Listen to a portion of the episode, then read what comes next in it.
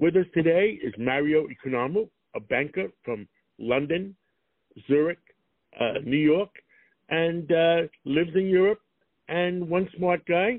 And uh, Mario Economou, give us an update. What's going on in Europe? There's, there's so many things going on. We'd love, Americans would want the European perspective. Yes, good morning, uh, Cats Roundtable. So the big news this week, of course, is the uh, ongoing banking situation, uh, both in the U.S. but also now in Europe and specifically in Switzerland with a bank called Credit Suisse, which is a very large bank in Switzerland. Um, the Swiss uh, Na- National Bank went ahead and provided uh, funding of roughly 54 billion U.S. dollars uh, for liquidity purposes to that Swiss bank. The initial reaction was good. The shares bounced back. However, the next day the shares actually pulled back again. And this raises a very interesting question when anything that involves banks uh, comes up, and that is the issue of confidence. The principal thing that drives banks is confidence. The confidence that people and markets have in them. If that confidence is eroded for any reason, a number of things can happen which are usually not good for a bank and for the banking system uh, in a broader in broader terms in an economy. So it would appear that the reason the shares pulled back is because people now are asking, was the 54 billion dollars enough, or is the bank going to need more money? Well, it's interesting that you say that uh, because uh, uh, our Treasury Secretary in the United States, uh, Yellen, uh, said on Friday afternoon, late Friday afternoon, uh, that uh, uh, they're not going to bail out any uh, additional banks. Uh, so again, that makes everybody's everybody scratching their head. What does that mean?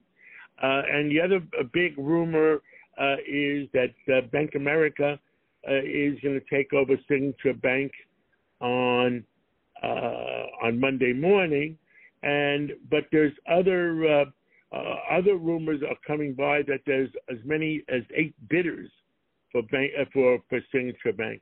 So uh, let's go on. What else uh, you want to tell the American people about Europe? Well, uh, we also saw uh, last week that the European Central Bank, Ms. Lagarde, actually went ahead and increased interest rates by 50 basis points. This was actually rather surprising and alarming to many people. I suspect she did it because she believes and wants to show that there is not going to be uh, a situation with the European banks, that in fact they are on much more solid ground than they were after the 2008 financial uh, crisis. Uh, it's true, the European banks are much stronger than they used to be, but I'm not sure raising 50 basis points uh, for the interest rate at this stage makes sense, principally because it's only going to create a situation where loan repayments on variable loan rates, which many mortgages in Europe are driven by, are going to go up. That compounded with the food price inflation and the energy inflation that people in Europe are seeing will eventually lead to more defaults, which is only going to create America, more headaches. Mario, in America, as I predicted, uh, crude oil went down to $65 on Friday, and uh, which will eventually lead, and there's a lag period, it will lead to uh, uh, lower uh, uh, food prices and lower gasoline prices, and inflation goes away.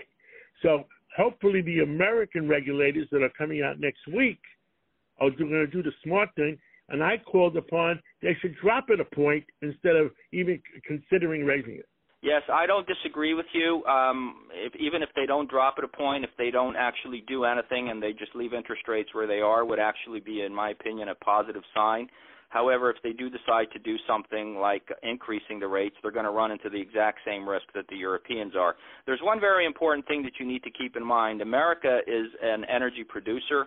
America is natural resource rich. America is a very large food producer. The European Union is not.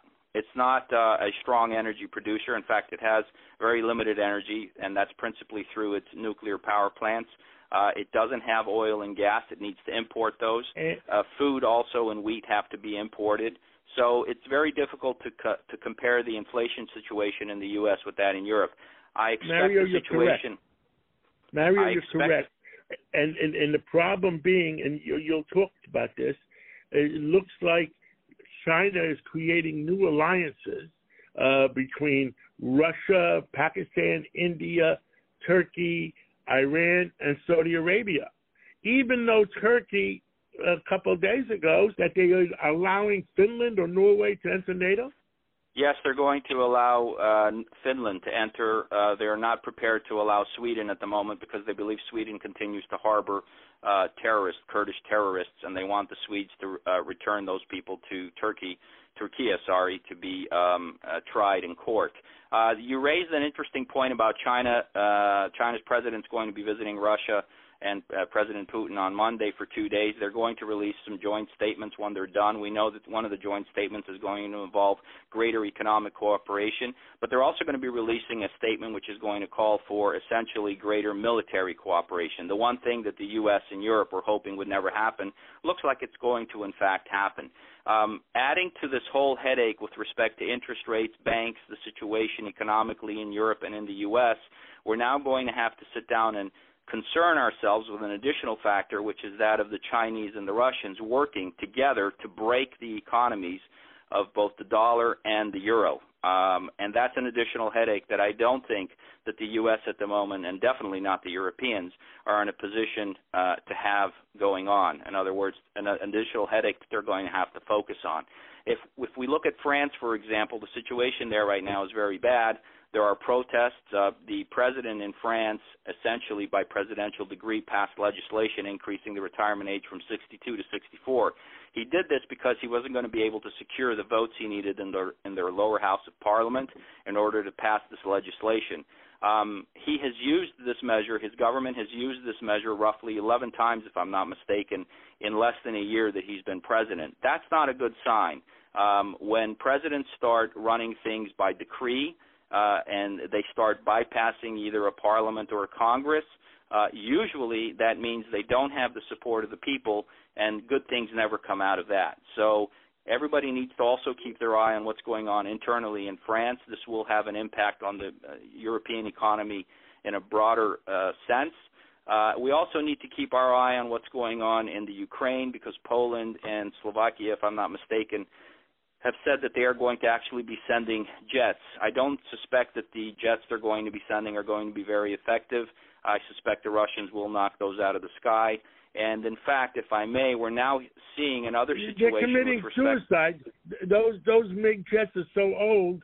They're, they're lucky to be able to fly them, and they're committing suicide for those poor pilots that are that are going to be flying them. Yes, that's that's true. But we've also seen something else now, which is happening, and this is something both the Europeans and the U.S. and NATO, uh, which I personally don't have much faith in. But let's assume that NATO is a uh, uh, is a force to be contended with. Um, the battlefield has changed. What we've seen in the Ukraine is a return to what was fighting during World War One: trenches, people in mud, firing artillery, machine guns across no man's land very limited aircraft. The reason is because the S-300 missile systems are able to knock these planes out of the sky. So nobody is prepared to put planes up that they know they're going to lose, especially the Russians. We have seen use by the Russians of long-range missiles um, in order to hit certain targets deep into Ukraine. But on the battlefield itself, it's still hand-to-hand combat fighting. So all the things that we've invested in, we're going to need to sit down and, and go back to the drawing board and see if, in fact, uh, in a future war between two large um, adversaries, uh, will we be able to use a lot of our new weapon systems, or, is, or are we going to go back to what was original fighting, trench warfare, machine guns, tanks, uh, artillery, um, and that sort of thing? And I think that that's that's very important. One last thing I would like to say before I close today. Um, the a commander in the Ukrainian army has essentially been relieved of his command uh, he came out and basically spoke up about the uh, number of casualties that the Ukraine has actually had.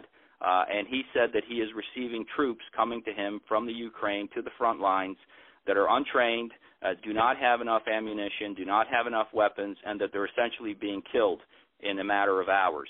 Um, of course, the Ukrainian uh, uh, government did not support this and said it's not true. However, he has said that the number of casualties that the Ukraine has actually had are far larger than what's being disclosed by the Ukrainians. Um, and it, pe- even if we accept, Mario, the people if, are dying. People are dying on both sides, uh, and uh, this is a, a crazy situation that's going on. And, and I actually feel sorry for the for the people and the soldiers that are dying on both sides.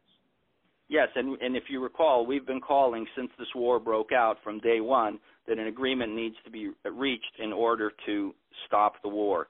And we do have an opportunity in September in India at the next G20 for everybody to sit around the table and to uh, put down their thoughts and to reach some type of an agreement to at least reach a ceasefire in the Ukraine so that everybody can determine what the next steps will be.